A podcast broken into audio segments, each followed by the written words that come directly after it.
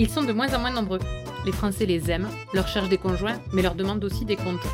Qui sont-ils? De quoi est fait leur quotidien? Pourquoi exercent-ils ce métier? Et d'ailleurs, est-ce vraiment un métier? Les agriculteurs nous nourrissent, façonnent nos paysages. Pour mieux les comprendre et mieux apprendre à les aimer, on va prendre le petit déjeuner avec eux et essayer de mettre nos pieds dans leurs bottes.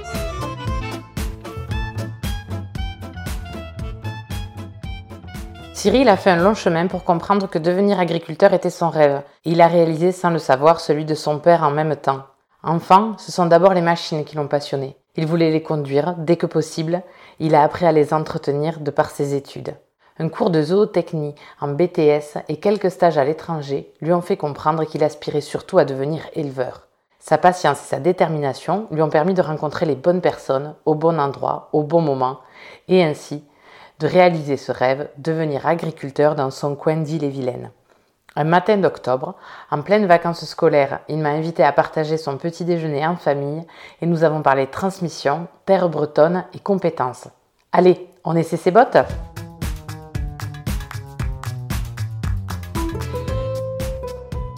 Bonjour Cyril. Bonjour. Euh, comment tu vas? Oh, ça va, ça va. Je te remercie de m'accueillir. Euh, je suis ravie euh, de partager ce petit déj avec toi. Pour commencer, est-ce que tu peux nous dire qui tu es? Alors, donc, euh, donc, donc, je me présente, c'est Cyril.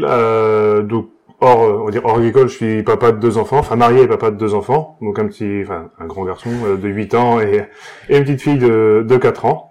Tu as quel âge? Ah oui, moi j'ai 32. J'ai D'accord. 32 ans, oui. Quel agriculteur tu es? Quel agriculteur euh, Simple. Je me prends pas la tête, je, je fais mon boulot, je j'aime mes animaux, je fais mon boulot du, du mieux que je peux, du moins. Enfin, je, du moins je pense. Mhm. le faire du mieux que je peux. Et euh, ouais, non, j'ai pas de particularité, on va dire, euh, spécifique à moi. Un agriculteur normal. Elles sont comment tes bottes? Sale le matin.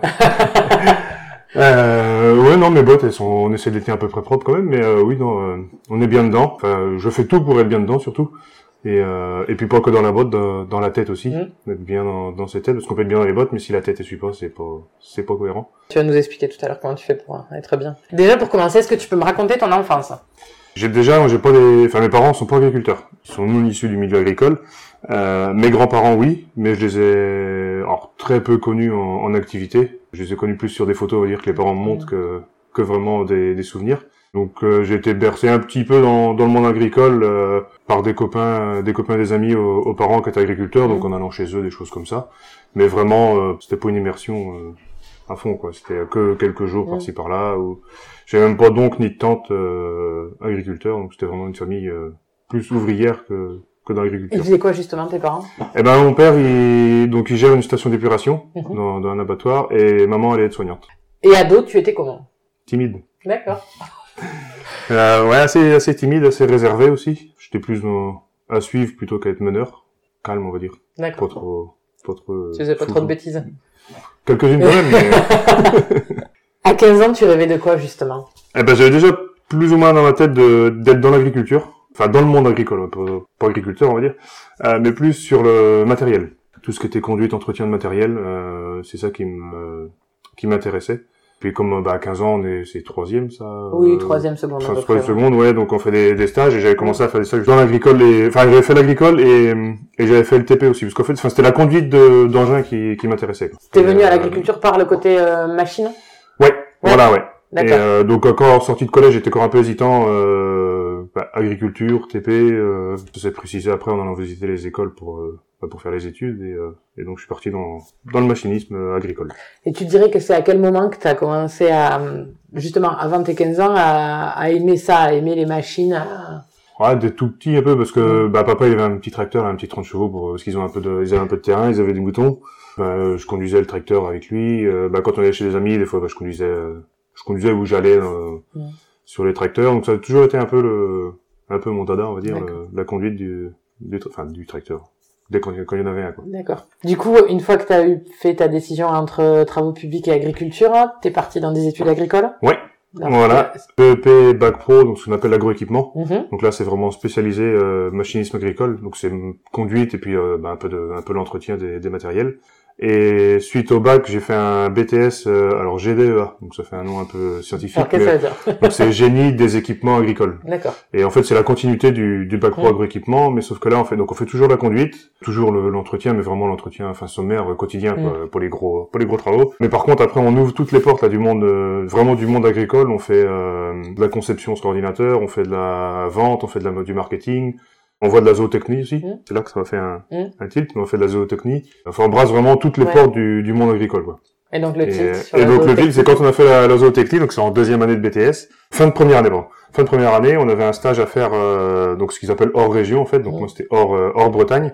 Et euh, ben, je me dit tiens la, la zootechnie ça, me- ça a l'air de m'intéresser, ça, je suis un peu, puis je suis un peu curieux comme de, de nature. Et ben euh, j'ai des, enfin on connaît des amis qui habitent euh, qui habitent en Suisse, dans une vallée, là, enfin c'est la vallée de la Brévine, euh, donc dans l'AOP euh, Gruyère, Suisse, c'est ça ouais. Donc on vache euh, vache laitière. Et euh, ben, je me tiens c'est l'occasion, euh, donc c'était un mois le stage. Dis allez hop, puis on va là-bas, on va être comme ça, je vais être un mois dans un mois dans le dans l'ex- dans une exploitation laitière, puis je vais voir si bah, si ça me plaît vraiment ou si c'est que sur le sur les cours que ça me plaisait. quoi. Mm.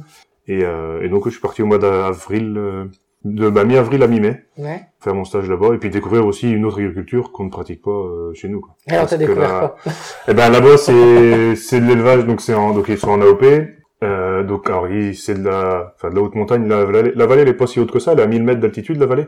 Donc c'est pas non plus très haut, mais c'est la enfin c'est la ils appellent ça la vallée la Sibérie suisse parce qu'il fait il fait froid là-bas, enfin un petit peu froid. L'hiver il fait juste moins 30, moins 35, Oui, juste. donc ça va ça. Et Pour un euh, breton. voilà, pour un breton, que ça gêne pas souvent.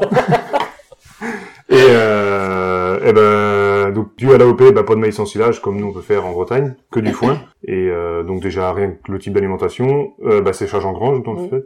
Comment savoir, mais on connaissait pas en Bretagne.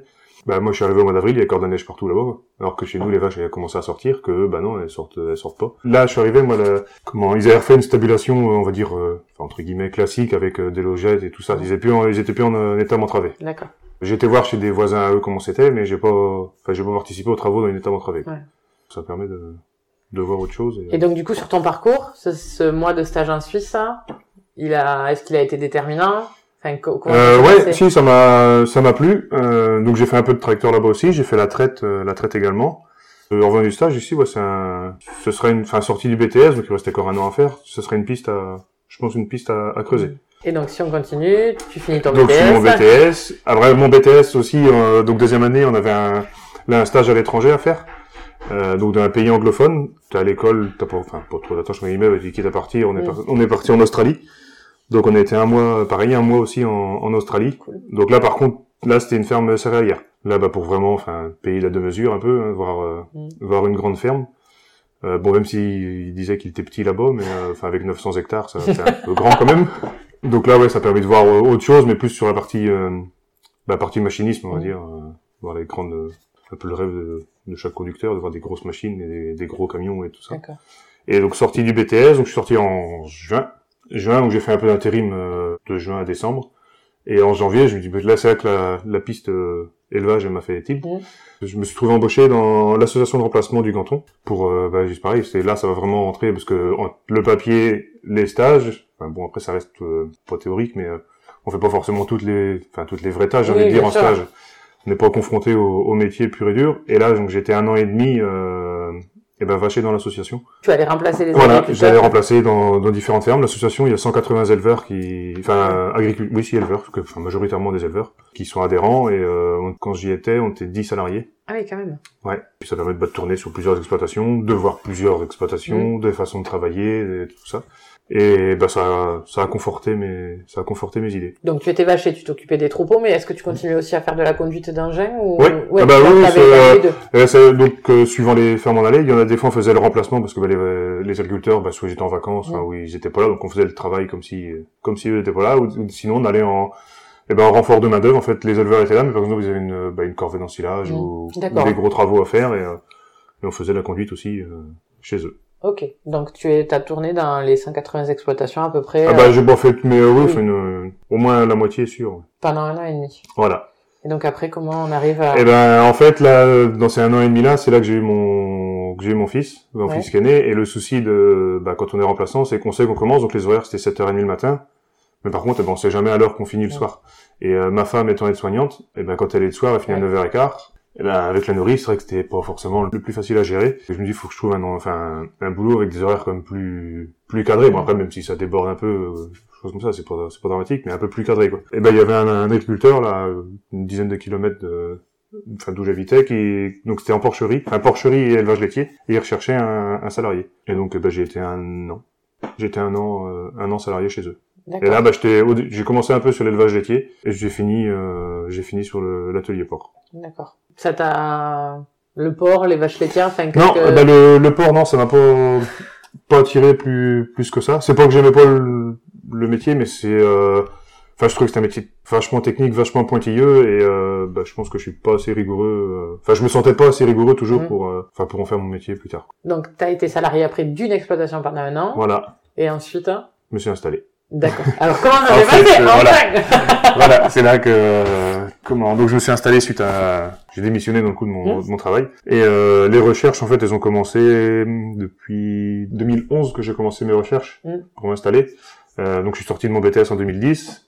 Et ben, en fait pendant pendant mon année Mhm. au service de remplacement, je commençais à, à rechercher et chercher des exploitations euh, potentiellement. Donc j'en ai visité trois en tout. Il y en a une, j'ai pas été retenu. Il y en a une deuxième, euh, eh ben l'éleveur il, il voulait vendre, mais enfin il voulait partir en retraite, mais vendre, mais pas trop vendre, mais en fait euh, il était encore pas trop sûr. Et au fait, euh, au final, il a, il a installé personne, il a démantelé sa ferme. Et puis j'ai visité la la troisième, donc où, où je suis installé actuellement là, euh, ça a matché. Alors comment ça s'est passé justement de rencontrer Alors, ces euh, agriculteurs qui voulaient donc les- l'exploitation, donc le, alors on va revenir Oui. dans l'enfance. Mes parents, ils avaient des voi- ils avaient des voisins agriculteurs. Mhm. Donc papa, il donnait un coup de main à l'ensilage, des choses comme ça. Donc bah, moi, quand j'étais là, j'allais le suivre. Mon cédant s'entraidait avec cet agriculteur-là. D'accord.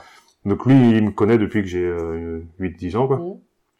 Et, euh, et même en plus, euh, à vol d'oiseau, le- l'exploitation, elle est à 3-4 km de chez mes parents. D'accord. Et j'étais venu avec le service de remplacement, j'étais venu chez eux euh, travailler. D'accord. Et euh, donc je leur avais déjà lancé une, petite perche quand j'étais venu euh, travailler. Et ils m'avaient répondu que bah, potentiellement il y avait leur, euh, leur fils qui était intéressé, qu'ils allaient enfin creuser le creuser l'idée avec lui, enfin voir euh, voir si- s'il était toujours d'accord, comment il allait se projeter lui dans, enfin, dans son avenir. Et puis euh, bah, si jamais ça marchait pas, il, il gardait mon numéro de téléphone et il m'aurait il rappelé. Ça c'était en 2012 je crois. Puis bah j'avais j'avais laissé comme ça. Après j'avais pas, enfin je relançais pas non plus. euh. Enfin, j'ai essayé de faire le, leur boulot et début juillet 2013, le téléphone qui sonne. Et puis, bah, c'était eux pour me dire que leur fils bah, ne, ne reprenait pas l'exploitation et bah, pour savoir si si j'en avais trouvé ou pas et si j'étais toujours intéressé ou pas de, de l'exploitation. Et puis, bah, de là, tout. Et donc quand tu raccroches le téléphone là, tu te on dis est tout quoi foufou. Ouais. Ah ouais, non, j'étais, euh, j'étais, oh, je me rappelle, enfin, je vois encore la scène, j'étais Ouais. bah, chez mon, chez mon patron en porcherie, là. Quand je le téléphone, bah, numéro que je connaissais pas en plus, bon, j'y je réponds. Et puis, bah, quand j'ai vu que c'était eux au téléphone, euh, c'était- le reste de la journée était bien. Ouais. Oh, ça doit être fou quand Ah même. ouais, c'était, euh, c'était pas mal. Mais j'imagine que t'es heureux, mais après, est-ce que t'as pas un peu une vague aussi d'angoisse qui arrive assez rapidement derrière, te dire Eh bon, ben, euh, ouais, ouais, tu te dis, là, ça y est, là, au début, ça restait qu'un projet, tu, Oui. tant que t'es dans la recherche, tu dis, bon, Mm. tu cherches, mais tu te projettes pas, que là, tu te dis, euh, hop là, attends, ça y est, là, c'est parti, la machine est lancée. Euh, le plus, enfin, où j'ai appréhendé, entre guillemets, c'est la première visite quand je suis venu, euh, bah, quand je suis venu les, les rencontrer, justement, Ouais. les cédants, pour, euh, bah, pour qu'on discute et tout ça, c'est là que tu, bon, t'as pas les mains qui tremblent, mais t'es un peu, un peu en sueur, un peu mode, comment ça va se passer, ça va bien se passer, ça peut bien se passer, un Parce peu, qu'en fait, pour toi, il y avait, euh, il y avait quoi comme enjeu sur cette rencontre? Et j'imagine qu'il y avait la partie euh, financière. Hein?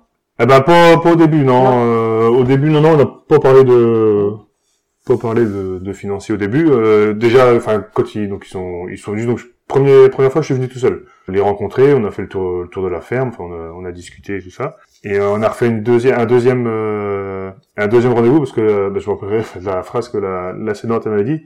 Elle dit mais parce que moi, ben, du coup, j'étais euh, bah, peut-être un peu sous, sous l'euphorie, mais enfin, c'est vrai que la ferme me plaisait, la maison, euh, enfin, ça me plaisait, ça me plaisait aussi. Et puis elle me dit mais oui mais toi aussi enfin là la, ma- la maison la ferme ça te plaît mais est-ce que ta femme elle va se plaire là aussi? Il faudrait peut-être qu'elle vienne. euh? Bah, je dis oui bah, pas de problème. Donc on est revenu une deuxième fois euh, donc là avec ma compagne. Et puis euh, oui si elle, elle aussi bah, dans la maison enfin elle s'est projetée. euh. Du coup, ils vous ont cédé la maison aussi. Oui. Ils ont, ils sont partis. Oui ils euh, sont partis complètement euh, bah, du fait que la maison est vraiment au ras Ouais. de l'exploitation. Euh, bah, ils pouvaient pas, enfin, ils pouvaient rester dans la maison, mais euh, bah moi, ça m'aurait vachement imputé sur le- sur Mm. les bâtiments, parce qu'avec les normes des 100 mètres euh, qu'il doit y avoir par rapport à des tierces, parce que Ouais. maintenant ils devenaient tierces à Ouais. l'exploitation, bah, je pouvais pas mettre d'animaux dans mes bâtiments. Enfin, réglementairement parlant, j'aurais pu, euh, pas pu mettre d'animaux dans les, dans les bâtiments. D'accord. ok. Donc ça aurait, ça aurait pu être compliqué. Et puis en plus, le, le laitier pour venir chercher le lait, il passe dans la cour de la Ouais. maison. Donc euh, enfin, ça aurait pu être euh, source à problème euh, assez rapidement. Et du coup, ils sont partis loin? Vous les voyez plus du tout, ou est-ce que de temps en temps ils... Ah oui, non, bah, tu on a gardé. Alors c'était un peu la hantise des, des deux côtés aussi, Ouais. parce que bah, moi c'était pas le but de, de se fâcher avec Oui. eux. Eux c'était pareil, c'était pas le but de se fâcher avec le jeune non plus, et puis euh, bah, de plus jamais revenir là Oui. en fait. Et, euh, et non, et tout s'est tout s'est super bien passé. euh, donc ils sont partis, euh, bah, ils sont restés dans la commune, mais ils sont bah, dans le coup, dans, ils ont acheté une maison dans le dans le bourg de, de la commune. D'accord. Et, euh, et puis non, on se voit encore, euh, on se voit encore régulièrement. Et, euh, bah, temps, ils viennent voir. Ou... non, pas plus, bah, pas plus tard qu'hier, euh, quand j'ai fait mon, mon ensilage, euh, le cédant était là et euh, il avait une remorque. D'accord. un coup de main. Ok. Et euh, non, tu sais, ils me, ils l'ont dit quand ils, enfin quand on a fait, euh, enfin quand on faisait la, la transmission. Il m'a pas, enfin à partir du moment où, enfin où, où tu vas, enfin tu vas racheter, Mm. tu seras, enfin tu seras chez toi. Et là, euh, nous on viendra plus te Mm. forcer la main ou, ou des choses comme ça. Mais il dit par contre, si tu as le moindre souci, le moindre problème, tu nous appelles ou enfin ou besoin d'un coup de main, tu nous appelles et euh, enfin on sera toujours, on sera prêt à, prêt à venir. Mm. Il y a pas de, y a pas de problème. C'est fou. Et, C'est euh, donc c'est ouais, c'est super bien, on est- c'est super bien passé, c'est- top. C'est génial, hein. Franchement, des transmissions comme ça, ça fait rêver. Tout au long de ce, de ce parcours, enfin, de toutes ces étapes que t'as, que t'as vécues pour arriver à, à devenir agriculteur, ça fait combien de temps que tu es installé maintenant? Alors euh, bah, je me suis installé en novembre 2014, 1er novembre Ça 2014. fait 7 ans. Ouais. C'est quoi le meilleur conseil qu'on t'ait donné? Et de qui il venait? Je conseille que vous m'en dit, euh, enfin qu'on m'a dit souvent, enfin oui souvent que je l'ai entendu, ouais c'est bah, de prendre son temps, de bien réfléchir, euh, ce que tu, comme là, enfin la transition, ce que ce que je reprenais pas, ce que je reprenais pas, euh, comment potentiellement je peux faire évoluer la, enfin la structure ou la ferme, euh, de ouais de bien bien réfléchir en fait, de pas se précipiter sur sur, une- sur, sur une occasion on va dire et puis euh, et potentiellement pouvoir regretter derrière parce que bah c'est une ferme qui est peut-être pas forcément dans la philosophie de vie qu'on voulait ou qu'on peut pas la faire évoluer peut-être parce qu'il y a des, des voisins des choses comme Ouais. ça ouais donc bien bien réfléchir je pense que c'est c'est le mot que j'ai dû entendre le plus souvent Quand tu dis que au moment des travaux, alors je reviens un peu sur la transmission, excuse-moi, quand tu dis qu'au moment des travaux euh, où tu étais remplaçant, euh, tu leur avais dit à ces agriculteurs que potentiellement tu cherchais une ferme, tu t'étais déjà dit que cette ferme-là, elle pouvait t'intéresser ou tu le disais un peu à tout le monde euh, Ou est-ce que tu avais déjà un filtre hein celle-là j'avais déjà je l'avais un peu filtré euh, parce que déjà dans mon dans mon optique avant de m'installer je voulais je voulais faire euh, bah, le plus de pâturage possible Mm. Donc bah déjà ça ça restreint on un Mm. peu les un peu les fermes donc c'est à dire qu'il faut des, des il faut de la surface autour des autour Mm. des bâtiments enfin accessible quoi. et bah l'exploitation elle a elle avait ça en fait elle a d'une pas de voisins aussi et euh, et de deux autour des bâtiments j'ai 85 hectares d'accessibles aux vaches D'accord. donc pour faire du pâturage euh, en plus étant donné que je me suis installé tout seul il y avait déjà un réseau de chemins de créer mais Mm. bah, je l'ai modifié amélioré pour au moins faciliter le la- les flux de les flux d'animaux et euh, j'arrive à j'arrive à gérer mes animaux euh, comment bah tout seul les emmener Mm. dans le pâturage là euh, je fais parce que j'ai un peu de un peu de bœufs à, à l'engraissement à l'herbe. Donc à vol d'oiseau ils sont pas loin ils sont à un kilomètre. Mais euh, bah, je les emmène tout seul par les bah, par les chemins que j'ai justement dans les champs. Et, euh, pas besoin de forcément de faire venir enfin de prendre à la rigueur de les charger du bâtiment d'un bétaillère ce serait faisable. Mais après une fois que ça va dans le champ alors de refaire des parcs de contention des choses comme ça que là non je les gère tout seul euh, par les chemins de la ferme Et euh, juste pour finir sur cette phase du coup de transmission, tu l'as dit, la, la cédante, elle avait été sensible au fait que ta compagne, euh, l'endroit lui plaise aussi. Mm. Elle, du coup, quand elle s'est, euh, enfin quand vous avez créé votre famille, euh, t'étais salarié, puis euh, après t'es devenu agriculteur, donc chef d'entreprise. Ça a été un changement pour elle. Elle a, elle a ressenti qu'elle, enfin, tu penses qu'elle l'a vécu comment eh ben le- la première fois quand je lui ai, quand je lui ai annoncé que Mhm. bah, j'aimerais bien m'installer euh, sur une exploitation et tout ça, bah, c'était un peu euh, peut-être pas une douche froide, mais euh, bah, elle rentrait un peu dans l'inconnu parce que Mhm. elle également de son côté, elle a pas de famille euh, dans le monde Mhm. agricole, donc elle connaissait encore moins que moi le, le monde agricole. En plus, euh, elle avait peur des vaches. Euh, et euh, donc un peu, ouais, un peu, je pense un peu tomber des, des nues, quoi. Elle savait pas comment comment ça va. Après, même si elle, elle aurait, elle aurait pas du tout été impliquée dans l'exploitation parce que je m'installais Oui, tout seul. Mais après, non, elle a- quand on est venu voir la maison, euh, elle a dit non, au contraire. Et puis euh, après, ce qui l'a rassuré, c'est que euh, c'est pas tant au niveau des horaires, mais c'est que le fait d'être sur le, le lieu de travail, c'est le lieu de c'est lieu d'habitation aussi. Donc potentiellement, c'est vrai qu'on on se croise. Et, euh, et au bout de quelques quelques temps, elle m'a dit, euh, c'est une phrase qu'elle m'avait sorti, qu'elle m'avait sortie, c'est que sur euh, sur la semaine, je fais plus d'heures, mais on se voit plus souvent. Oui. Parce que c'est vrai que le matin, moi, je, je commence la traite, bah, tout le monde dort. Je reviens à la maison, bah, si, enfin, si c'est les vacances, bah, tout le monde dort encore. euh, mais, euh, eh ben, je vais reprendre mon café le, enfin, le matin euh, avec eux. Le midi, je mange là. Le, le soir avant de retourner à la retraite, eh ben, les enfants rentrent de l'école, eh ben, je prends, je prends un café avec eux aussi. Mm. Donc euh, que quand j'étais salarié, ben, je partais le matin, je revenais que le midi, et je revenais que le soir. Ça t'a offert Donc plus de souplesse. euh, en fait. ouais, voilà. C'est vrai que je fais peut-être plus d'heures sur la semaine, mais euh, mais on se voit plus souvent, quoi. Euh, dans ton choix d'exploitation, la dimension vache laitière, justement, c'était euh, c'était ta production, c'est ce que tu voulais Ouais, c'est ce que, ouais, c'est ce que je, ce que je voulais faire. Quand j'avais fait étant petit, quand j'allais dans les, dans les exploitations, c'est vrai que, bah, dans le pays de Fougères, enfin, c'est majoritairement du lait, hein, c'est Mhm. le- c'est quand même le gros bassin laitier de, de la Bretagne. Toutes les exploitations font du lait, ou faisaient du lait. Donc ouais, je pense que c'est, étant donné que j'avais pas du tout de, de pratique, enfin, ou de, ou de diplôme, on va dire, de, dans le, dans l'agriculture proprement dit, je me dis si j'ai besoin de conseils ou des choses comme ça, Oui. enfin, j'ai des voisins autour, ils, ils vont savoir me donner des conseils. Que si je pars dans un élevage qui n'y a pas forcément sur le secteur, bah, d'aller chercher des, des conseils ou des, des renseignements, ça peut être plus, plus compliqué, quoi. Ouais. Et oui, j'ai, puis j'ai gardé parce que sur l'exploitation, il y avait un, un élevage en plus de, de vaches allaitantes. D'accord. Parce que vu que les sédents étaient deux, bah, le, le lait, les laits pour, le lait pour deux, c'était, euh, ça aurait été trop juste. Ouais. Et donc, ils avaient un atelier de 25, 25 mères allaitantes. Alors, ils ont commencé par un élevage de truies en plein air. Mais là, les truies, bah, il y a eu les normes qui ont, évolué. Et puis, enfin, dehors, ça devenait un peu, un peu compliqué. Donc, ils sont plus partis sur de l'élevage allaitante. Et euh, moi, à la reprise, il m'a, proposé, enfin, il m'a demandé si je reprenais le lait plus les allaitantes ou que le lait. Enfin, et, euh, et j'étais, resté que sur, que sur le, les, les allaitantes. Je les ai pas, je les ai pas prises dans l'installation. À quel moment tu t'es senti agriculteur pour la première fois? Eh ben quand je me suis retrouvé tout seul sur l'exploitation. Parce qu'avant de avant de m'installer, donc je suis donc on est arrivé sur l'exploitation le enfin vraiment fin fin octobre, la dernière semaine d'octobre, quand on a déménagé. Et euh, mais avant ça, j'ai fait quatre mois de parrainage avec Ouais. les cédants. Donc en fait pendant quatre mois, euh, eh ben je, je travaillais tous les jours sur l'exploitation, mais il y avait toujours les cédants euh, qui étaient là. Enfin on travaillait, euh, on était dans le coup là trois sur Ouais. l'exploitation, donc euh, trois sur l'exploitation dimensionné pour un. T'es pas Ouais. trop pas trop bousculé quoi. Et c'est du, bah ouais, du, du jour au lendemain que, bah, eux, ils ont déménagé. Là, moi, je on s'est retrouvé tout seul là. Et bah, c'est là que tu, tu te dis, bon, bah oui, ça y est, on est parti. On se lance. C'est quoi la première décision que t'as prise tout seul? Tu t'en souviens ou pas? Oh, peu tout seul, euh, non. Il y a une, une décision que j'ai, enfin, j'ai pris, euh, quand, justement, pendant mon stage parrainage, bah, pendant, euh, pendant l'été, donc on a, il y avait les moissons, on avait, on avait moissonné, et ben après, on faisait le, enfin, les, préparer les cultures pour après, et il y a une phrase qui m'a, qui m'a fait rire, que les cédants m'avaient dit, il dit, profites-en, il dit là, c'est toi qui choisis la, c'est toi qui choisis la, la culture en place, mais c'est quand nous qui payons. Et ça m'a fait, ça m'a fait rire. D'accord. Euh, c'est, euh, mais il dit profites-en, ça va pas durer. Ils étaient pragmatiques quand même. voilà. Pour ceux qui nous écoutent du coup et qui contrairement à moi peuvent pas voir ta ferme, est-ce que tu peux décrire un peu, euh, enfin même l'environnement dans lequel elle se situe et à quoi elle ressemble? Ouais, alors euh, eh ben, l'exploitation elle est elle est située à on va dire 2-3 kilomètres du, du bourg de, de Menrock. On est en pleine enfin en pleine campagne parce qu'il n'y a pas de voisins, les voisins les plus proches ils sont à 7 ou 800 mètres de, la ferme donc je suis vraiment tranquille. Après c'est un site assez assez groupé avec enfin on va dire euh, classique stabulation vache, stabulation génisse et puis euh, hangar pour le fourrage. Puis après bah, le gros point fort c'est tout mon tout mon parcellaire autour des bâtiments là avec les 85 hectares qui sont qui sont vraiment accessibles donc là, le petit alors, bémol entre guillemets, c'est que l'exploitation est située dans le bout du parcellaire. Elle est pas centrée, elle est, elle est un peu excentrée du parcellaire. Ça reste quand même pratique à, à gérer. En tout, j'ai 100, 106 hectares sur l'exploitation, donc il y en a 85 autour des bâtiments. J'ai un îlot de- d'une dizaine d'hectares euh, à 3 ou 4 kilomètres. Mhm. Euh, pareil, où j'ai des bœufs à l'engraissement, et euh, donc la moitié pour les bœufs et la moitié en, en récolte. Et puis après, j'ai deux trois parcelles volantes euh, qui sont, mais euh, enfin dans un rayon de 4 kilomètres, j'ai tout mon tout mon parcellaire. Euh, Ta terre, elle est comment Bizarre.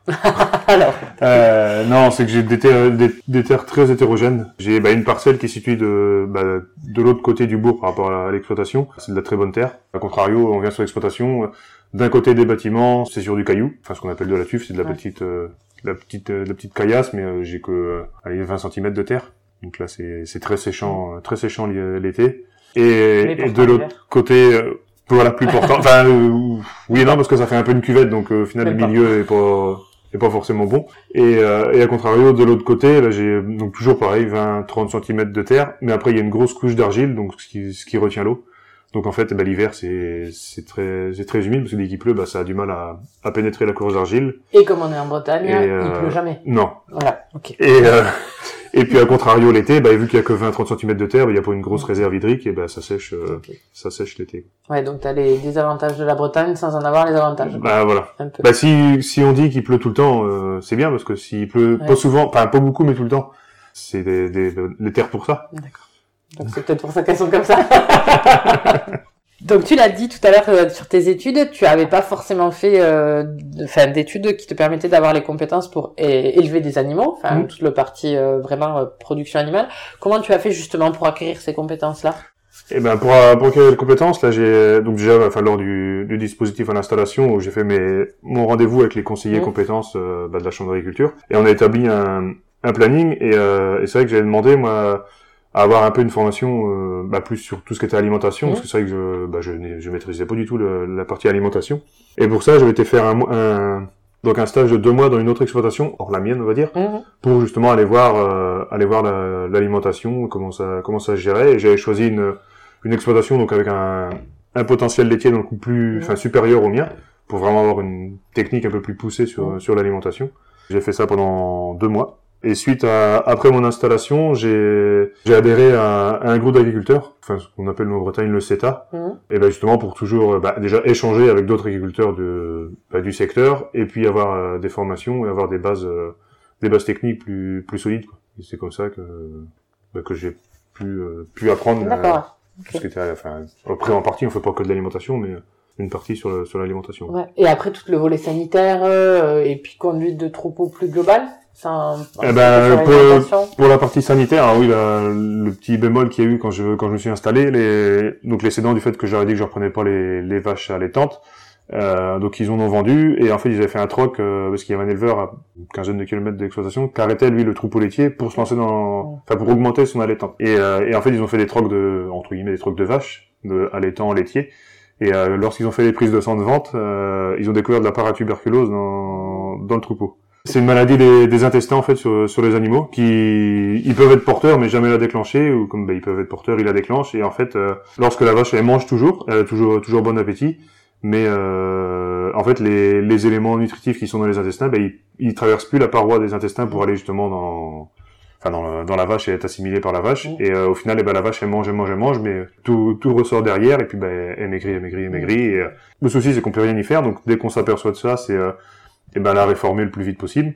Et, euh, et si on si on fait rien, ben en fait elle va elle va mourir de bah, comme si c'était une malnutrition. Mm. en fait. Et, euh, et sauf que ça c'est un virus qui est présent sur l'exploitation et qui est donc il y a aucun vaccin, aucun traitement. Et pour détruire, euh, alors le quand ils étaient venus faire les prises de sang, il m'a dit de toute façon le, le plus radical pour détruire le, le virus, c'est le feu. Donc il faut. Donc il en gros, faut les brûler les bâtiments. Et les vaches. Et ben puis les, Ouais. les vaches actuellement. Ouais, c'est pratique. Hein. Donc c'est un peu plus embêtant. quoi. Ouais.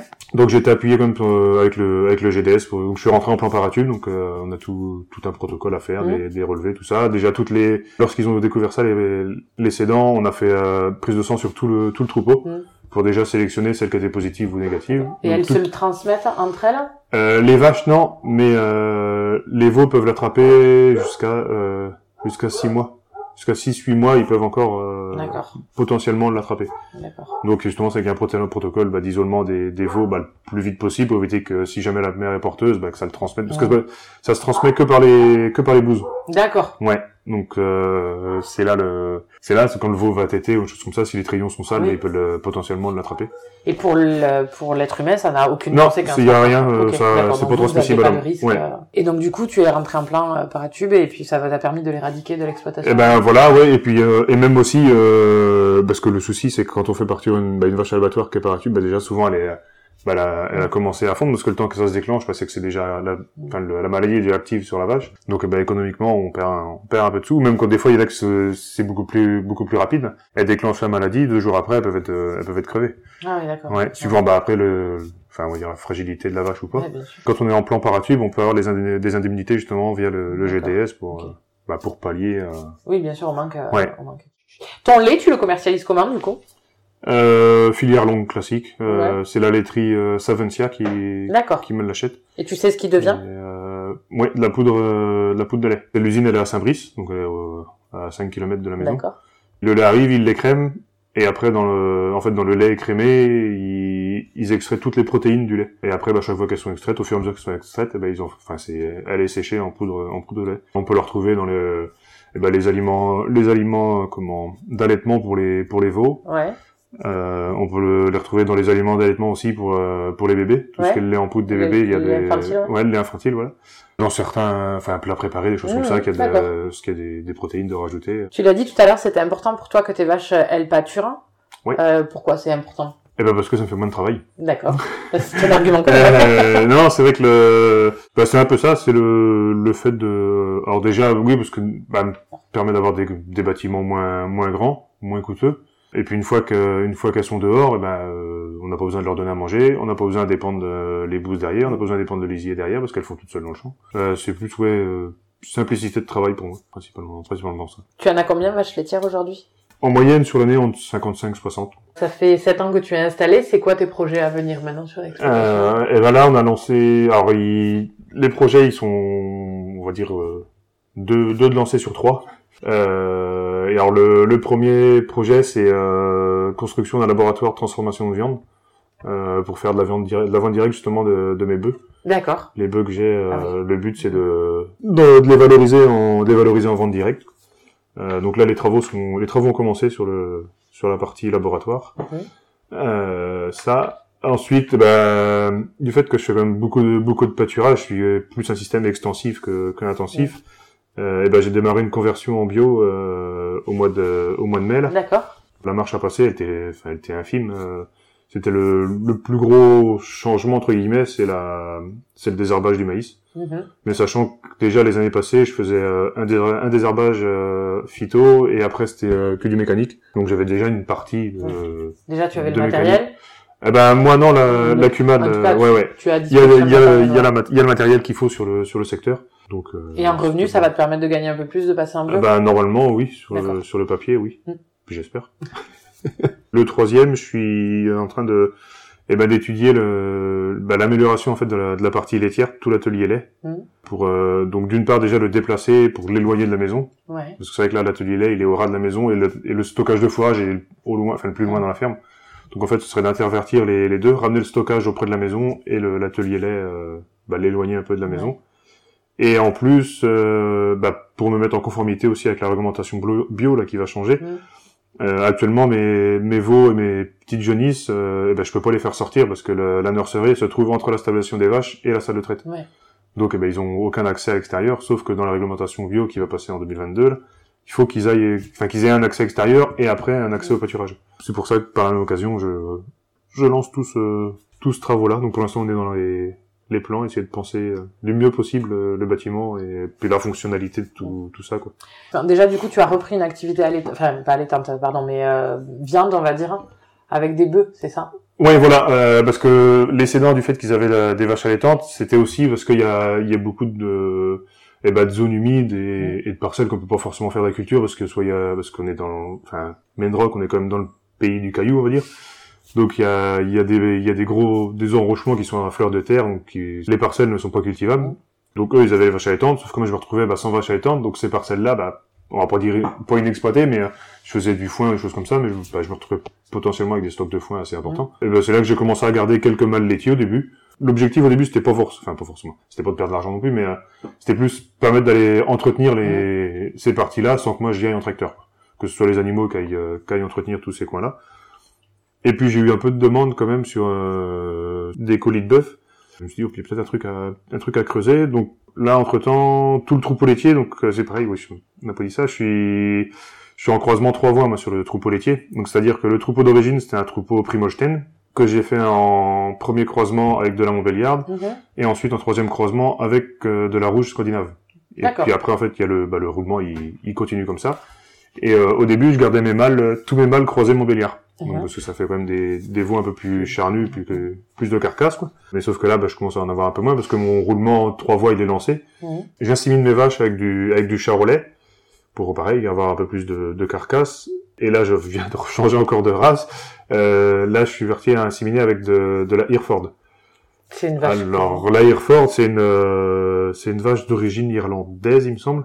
Irlandaise qui a été repris par les Canadiens qui ont amélioré un peu la, la génétique, Mhm. mais qui est principalement utilisée dans le nord du Canada, donc dans les pays, très- enfin dans les zones très très dures, on dire où il y a des hivers très froids et, et tout ça au Canada. Enfin, c'est une race, alors déjà d'une très docile et très rustique aussi euh, par le fait qu'elle est qu'elle est utilisée dans le nord du Canada Et moi, c'est ce que je cherche sur mes bœufs, parce que le but, c'est que mes bœufs, ils restent en fait toute l'année à l'herbe et toute l'année dehors. Donc il faut une race quand même beaucoup plus Mhm. rustique. Et puis aussi, bah, ramener de la, de la race à viande quand même pour, euh, pour faire des plus gros, des plus grosses, des plus grosses carcasses, quoi. Justement, comment tu fais? Alors, on en revient toujours à la question de la compétence, mais pour euh, bah, avoir euh, toutes ces informations sur les différentes races, euh, pour les croisements, tout ça, comment tu Et ben le, alors tout début, donc, le, le croisement Procross, en fait, c'est euh, bah, dans le groupe d'éleveurs que, que je fais partie là. Un collègue qui a, qui a croisé, lui, ça fait, euh, ça fait plus de 15 ans qu'il a commencé à croiser lui euh, son troupeau. Mhm. Puis quand je le voyais, parce que là, dans le groupe d'éleveurs, on, bah, on met les chiffres sur la table, enfin, on, on se cache, enfin, on se cache rien, on, on explique tout pour qui, pourquoi. Et quand je voyais les résultats économiques qui sortaient avec ces vaches et surtout tout ce qui était frais, frais vétérinaires et rusticité de ces vaches, je me dis, je pense qu'il y a, bah, y a un truc, à, un Ouais. truc à croiser. Puis je me suis lancé. D'accord. Je me dis, allez hop, on, on se lance. De toute façon, après, c'est, enfin, même si, enfin, si ça marchait pas, c'est que ça reste trois, trois races laitières. Je me dis, un moment, ça va bien faire du lait. Oui, oui. Et euh, puis au final, non, je suis pas du tout, pas du tout mécontent et, euh, et ça marche, euh, ça marche bien. Donc, tu as dit que tu voulais faire euh, un laboratoire pour faire de la transformation. Est-ce que, euh, non, de viande, est-ce qu'à terme, tu aimerais aussi transformer ton lait? Et ben quand on quand on a commencé à étudier un peu le, projet de transformation là, euh, on se posait la question oui, avec ma femme euh, viande, lait ou, ou un peu enfin un peu viande, un peu lait, on savait pas trop. Moi j'ai fait quelques enfin j'ai fait des formations justement euh, bah, via la chambre d'agriculture sur euh, bah, tout ce qui était réglementation euh, et puis étudier étudier un peu les différents labos, les différentes pratiques et tout ça. Et euh, et du fait que la vente directe euh, bah, déjà enfin j'en faisais un petit peu avant de avant de recommencer. Et depuis que je suis installé, j'en fais un, j'en fais un petit peu. Je me dis j'ai déjà quelques connaissances déjà sur la partie viande. Mm. Donc on s'est dit bah dans un premier temps, on enfin on se lance dans la viande et puis euh, après avoir euh, qu'on avait étudié euh, bah, l'hypothèse que bah si si on partait dans le lait, c'est qu'il bah, il fallait quelqu'un de plus parce que le lait c'est à, c'est à transformer dès, dès après la traite et moi étant tout seul, enfin je peux pas être je peux pas être partout. Donc on s'était dit bah au cas où si la si la viande ça marche bien, et ben ma femme aurait potentiellement pu revenir sur l'exploitation et gérer Mm. peut-être la partie euh, la partie laitière. Donc voilà, donc on a poussé le on a lancé la viande, puis au final le lait on va pas en faire parce qu'il y a un eh ben un collègue un collègue éleveur là, sa femme elle vient de se lancer justement dans dans un transfo de transfo de lait.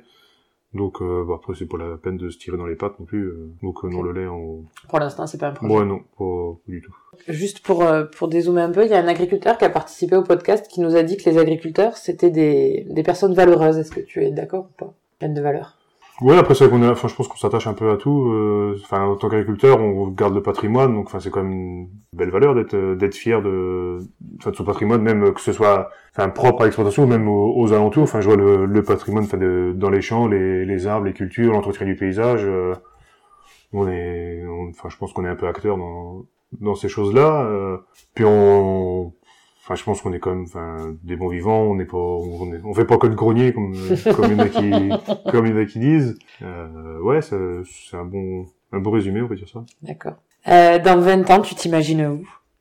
Mon fils en a 28, en retraite. Oh, l'esclavagiste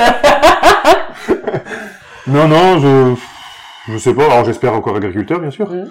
Euh, mais après, c'est vrai que dans 20 ans, bah, potentiellement, mon fils aura 28 ans. Il- là, pour l'instant, il est euh, acharné presque plus que moi. Si, si ça continue comme ça, oui, pourquoi pas, bah, euh, lui, lui léguer. Moi, j'ai pas forcément envie de, enfin, pour l'instant, après, ça pourra peut-être Ouais. changer, j'en sais rien, mais euh, de retrouver une ferme qui s'associe avec moi et puis que dix ans après, bah, je lui laisse dans le coup une ferme pour Oui. deux UTH et qu'il est tout seul ou c'est pas forcément dans mon optique, euh, enfin, pour l'instant. Après, je sais pas, on verra peut-être que ça changera peut-être, j'en sais rien. Mais euh, non, mais c'est 28, ouais, 28 ans, c'est si faire euh, 50, 55 ans, changer complètement de, changer de voie et puis lui, lui laisser ma place, euh, je serais pas contre. Euh, Souvent, quand euh, je vais voir des agriculteurs, ils ont une, malgré tout, ils sont issus majoritairement du milieu agricole, ils ont souvent repris la ferme familiale. Mhm. Toi, toi, c'est pas le cas. Non. Et malgré tout, est-ce que t'as, est-ce qu'il y aurait une fierté particulière à transmettre ça à ton fils et à finalement à créer une histoire familiale? Ah bah oui. Ah bah je serais, oui, je serais, euh, je serais content si mon, enfin mon fils ou me- même ou ma fille, fille, euh, pardon. mais si oui, si, les, si l'un des deux euh, reprend, le- reprend l'exploitation, oui, je serais, euh, bon bah, ça peut être qu'une fierté, je pense, en tant, en tant que parent. Et, euh, et j'ai d'autant plus compris quand, eh ben, quand mes aidants, justement, m'ont annoncé que leur fils reprenait Ouais. pas. C'était, euh, bah, c'était un coup dur pour eux euh, à encaisser. Ouais. Ouais. Euh, oui, c'est, ça peut être une, une fierté. Après, euh, le, oui, le, enfin, le mieux, c'est, serait que ce serait mes enfants, mais après, euh, déjà le fait de transmettre aussi à un jeune, ça peut être, enfin, c'est déjà une, c'est une fierté aussi de, de transmettre un outil et savoir qu'il va, qu'il va perdurer dans le temps euh, par un jeune. quoi. Alors justement, euh, dans le cadre des Journées nationales de l'agriculture, on a Mélie qui a 10 ans qui nous a posé une question, donc euh, je voudrais que tu lui répondes. Elle nous a demandé si c'était vraiment dangereux une vache. Ah mais dangereux, euh, bah après ça reste un ça reste un animal quand même, donc ça peut être un peu un peu imprévisible, mais euh, euh, dangereux, euh, non. Euh, moi, je sais que, alors, bah, ça peut être dangereux, mais dans l'autre sens, plutôt, on va dire chiant. je sais que moi, j'ai deux, deux, trois vaches dans le troupeau. quand je vais avec elles dans, dans la stabulation, des choses comme ça, c'est à moi de me pousser. C'est pour elles qui vont se déranger pour que je passe, parce qu'elles ont, bah, elles ont pas, elles ont pas peur. Elles sont, au contraire, des fois, elles tendent la tête pour faire un, pour faire un câlin sur la tête. Mais non, non. Enfin, c'est dangereux. Après, c'est. Moi, on m'a toujours dit, même avant que je m'installe, le, les animaux reflètent le comportement du, du propriétaire. Et euh, bah, je pense que je dois pas être assez nerveux parce qu'elles sont pas forcément trop trop nerveuses. Mais euh, non, bah après faut, faut toujours oui, faut, faut toujours rester prudent, oui. Mais après de là à dire que c'est dangereux, euh, parce que moi c'est du laitier. Après de l'allaitant, euh, c'est peut-être autre chose. D'accord. Alors, est-ce que tu peux me citer une chose sans laquelle tu ne peux pas vivre? Ma famille. Pour toi, c'est quoi une bonne journée? Quand tout se passe bien, que enfin t'es partie pro, euh, quand tout ce que tu avais programmé, tout s'est bien déroulé, tu as réussi à tout faire dans, dans les temps sans, sans faire des heures pas possible. Euh, ça, c'est une bonne journée. Est-ce que tu prends des vacances Ouais, c'était le... Alors ben, un peu la, la, condition quand je me suis installé avec euh, avec ma femme, enfin une des conditions. La première, enfin déjà la première condition c'était qu'il fallait que le soir à 7h, 7h30, il fallait que je sois à la maison pour manger avec les enfants justement avant qu'ils aillent avant qu'ils aillent se coucher. Et, et la deuxième c'était de prendre des vacances aussi tous les ans. Donc au début, je prenais euh, y avait une semaine une semaine d'été, une semaine l'hiver souvent. Euh, je l'ai à peu près fait tous les ans. Sauf bah, l'hiver euh, pas tout le temps. Et là, depuis deux ans, bah, je prends 15 jours l'été et euh, une semaine l'hiver. D'accord. Plus des... Ouais. Ah oui, on, là cette année, euh, donc on a eu bah, 15 jours. On est parti 13 jours. D'accord. Et puis bah, après, plus des week-ends des fois en cours de, en cours de route. Comme tu es installé tout seul, ça veut dire que tu fais aussi appel à un service de remplacement comme toi tu as été salarié. Euh... Voilà, ouais, c'est bah, le, le, même. D'accord. C'est eux qui viennent. Après, j'arrive à m'arranger aussi, euh, alors plus plus les week-ends. Euh, parce que bah, c'est vrai que je l'ai pas forcément au début, mais euh, bah, papa il, donc il est pas du, enfin il travaille pas dans le monde agricole, enfin il est dans le para-agricole, mais il a toujours, euh, du, enfin ses parents étaient agriculteurs, il a toujours, enfin il a eu un projet d'installation mm. que, enfin il a pas pu réaliser, enfin pour divers diverses raisons, mais bah, il a toujours été passionné par ce métier-là et euh, et comment il vient me, des fois il vient me remplacer à la traite et, euh, et c'est pour ça que des fois on arrive à partir le week-end. Euh, c'est papa qui fait le travail sur, sur l'exploitation quoi. Donc euh, même si il a pas transmis, il est quand même très heureux que son fils. Soit ah bah oui, ah bah il est, quand je quand je lui ai annoncé ça, il, oh, bah, il était euh, tout fier, trop, enfin un sourire jusqu'aux jusqu'aux oreilles. Euh, et puis il y a une phrase qui m'avait sorti. Il a dit j'ai pas pu m'installer, mais là toi tu réalises mon rêve. Ah, parce qu'il a jamais réussi à s'installer, donc moi, je, enfin, je m'installe, ouais. et donc coup, il était fier de. Et en plus, tu peux t'insérer un salarié grâce Et puis voilà, c'est un salarié qui me coûte pas trop cher, donc c'est bien. si je vais voir tes amis et que je leur demande de me parler de toi, ils vont me dire quoi, à ton avis? Enfin, je pense généreux, serviable, enfin, prêt, prêt à rendre service, euh, un peu le cœur sur la main, quoi. Qu'est-ce qui te rend fier aujourd'hui? Eh ben d'avoir réussi enfin d'avoir oui réussi réussi l'installation que ma famille enfin se se plaise et s'épanouisse aussi euh, eh ben à côté et euh, et puis que nos projets qu'on enfin qu'on avait euh, prévu se enfin là ça y est on voit qu'ils se concrétisent donc c'est c'est une une bonne une bonne avancée quoi. Tu l'as dit tout à l'heure, ta compagne donc elle est elle a un travail à l'extérieur, elle est elle est aide-soignante. Euh, malgré tout, euh, quand t'en parles, on a l'impression qu'elle t'aide vachement à prendre tes décisions. Ah oui, parce que c'est comme, enfin, une exploitation en plus que nous on est sur le, enfin on habite sur site. Enfin c'est c'est un métier qui est vachement intru, enfin intrusif. Euh, ça, même, enfin même vois quand quand je suis en vacances, enfin t'as toujours le téléphone qui sonne. Les... Enfin tu vu qu'on travaille avec du vivant, tu peux pas, tu peux pas dire le soir tu fermes la porte, merci, on verra ça que demain. T'es mine de rien, t'es toujours toujours un peu aux aguets. Et, euh... C'est pour ça je je fais des trucs, mais enfin faut qu'eux en face aussi ils s'y retrouvent et qu'ils se plaisent et je veux pas les pénaliser. Ouais. Euh... À 95 ans, quand tes arrière-petits-enfants te demanderont c'était quoi ton métier, tu leur diras quoi? Alors je sais pas si c'est un mot qui existe, mais nourrisseur de la population. Hum le fait de non, ouais, bah, enfin agriculteur et je, enfin je serais fier de, fier de le dire. Et à celui qui écoute et qui connaît rien, tu veux lui dire quoi?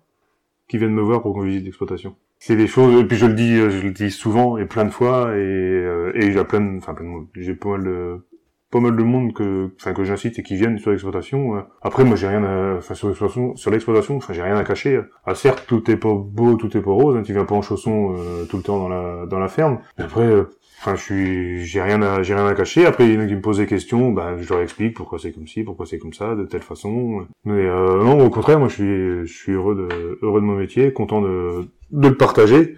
Donc, euh, moi, ça me dérange pas. De... Faut, faut aller voir, faut. On parle ronchon comme ça, mais euh, enfin non, faut discuter. Après, on, enfin, on est des, des êtres humains avant tout. Hein. Faut discuter, faut, faut demander, et puis. Euh, Enfin, il y a plein de, je suis sûr qu'il y a plein de, plein de collègues agriculteurs qui sont prêts à ouvrir leurs portes pour, euh, pour faire découvrir et partager leur métier. Euh, justement, aujourd'hui, avec, euh, avec les 7 ans de recul, s'il y avait une personne que tu devais remercier, tu lui dirais merci à qui? Ma femme, je pense. Parce qu'elle a toujours, elle a toujours été là, elle a jamais mis de bâton dans les roues, elle a jamais, enfin, j'ai jamais eu besoin de, de la convaincre, un truc comme ça, enfin, oui, un truc comme ça pour le, pour mon installation, pour venir sur l'exploitation, parce que c'est vrai que c'est là, quand on s'installe comme ça, enfin, on, indirectement, je lui ai imposé un peu un, Un mode de vie. un mode de vie. Mm. Et euh, non, elle a jamais été, euh, jamais été contre. Et puis toujours là, même parce que c'est vrai que, enfin, tout est pas beau, tout est pas rose hein, dans, le, dans une installation ou même dans en tant qu'agriculteur. Donc elle a toujours toujours été là pour, euh, enfin même pour soutenir ou, ou tout ça. Et, euh, enfin toujours ouais, pour de l'avant, jamais de, jamais à me freiner, on va dire, ou euh, ou à dire non à certains trucs. Quoi. Ok. En trois mots, qu'est-ce qui te botte dans ton métier? Bon, il peut plus de trois mots, mais choix de vie. Mm. On, on choisit la enfin, comment on veut vivre, comment on veut travailler. On va dire nature. C'est vrai qu'on est tout le temps dehors, on, on, mène- enfin, on va dans, dans les champs, on, va- on est enfin, alors, impliqué à fond dans, dans la nature quand même. Et, euh, et puis fierté. Enfin, moi, je suis fier de fier d'être agriculteur et, euh, et j'ai, enfin, j'ai pas honte de le dire. Et, donc euh, voilà. Merci Cyril. De rien. On peut réussir à être un agriculteur heureux, épanoui, intégré, sans avoir des parents qui exercent ce métier. On peut être venu à l'agriculture par les machines, mais s'être découvert une passion pour la zootechnie. On peut avoir grandi dans un environnement rural, mais avoir dû partir à l'étranger pour se rendre compte que c'est ce métier qui nous attirait. Enfin, on peut s'être installé seul, mais réfléchir à la stratégie de l'exploitation en couple, en famille.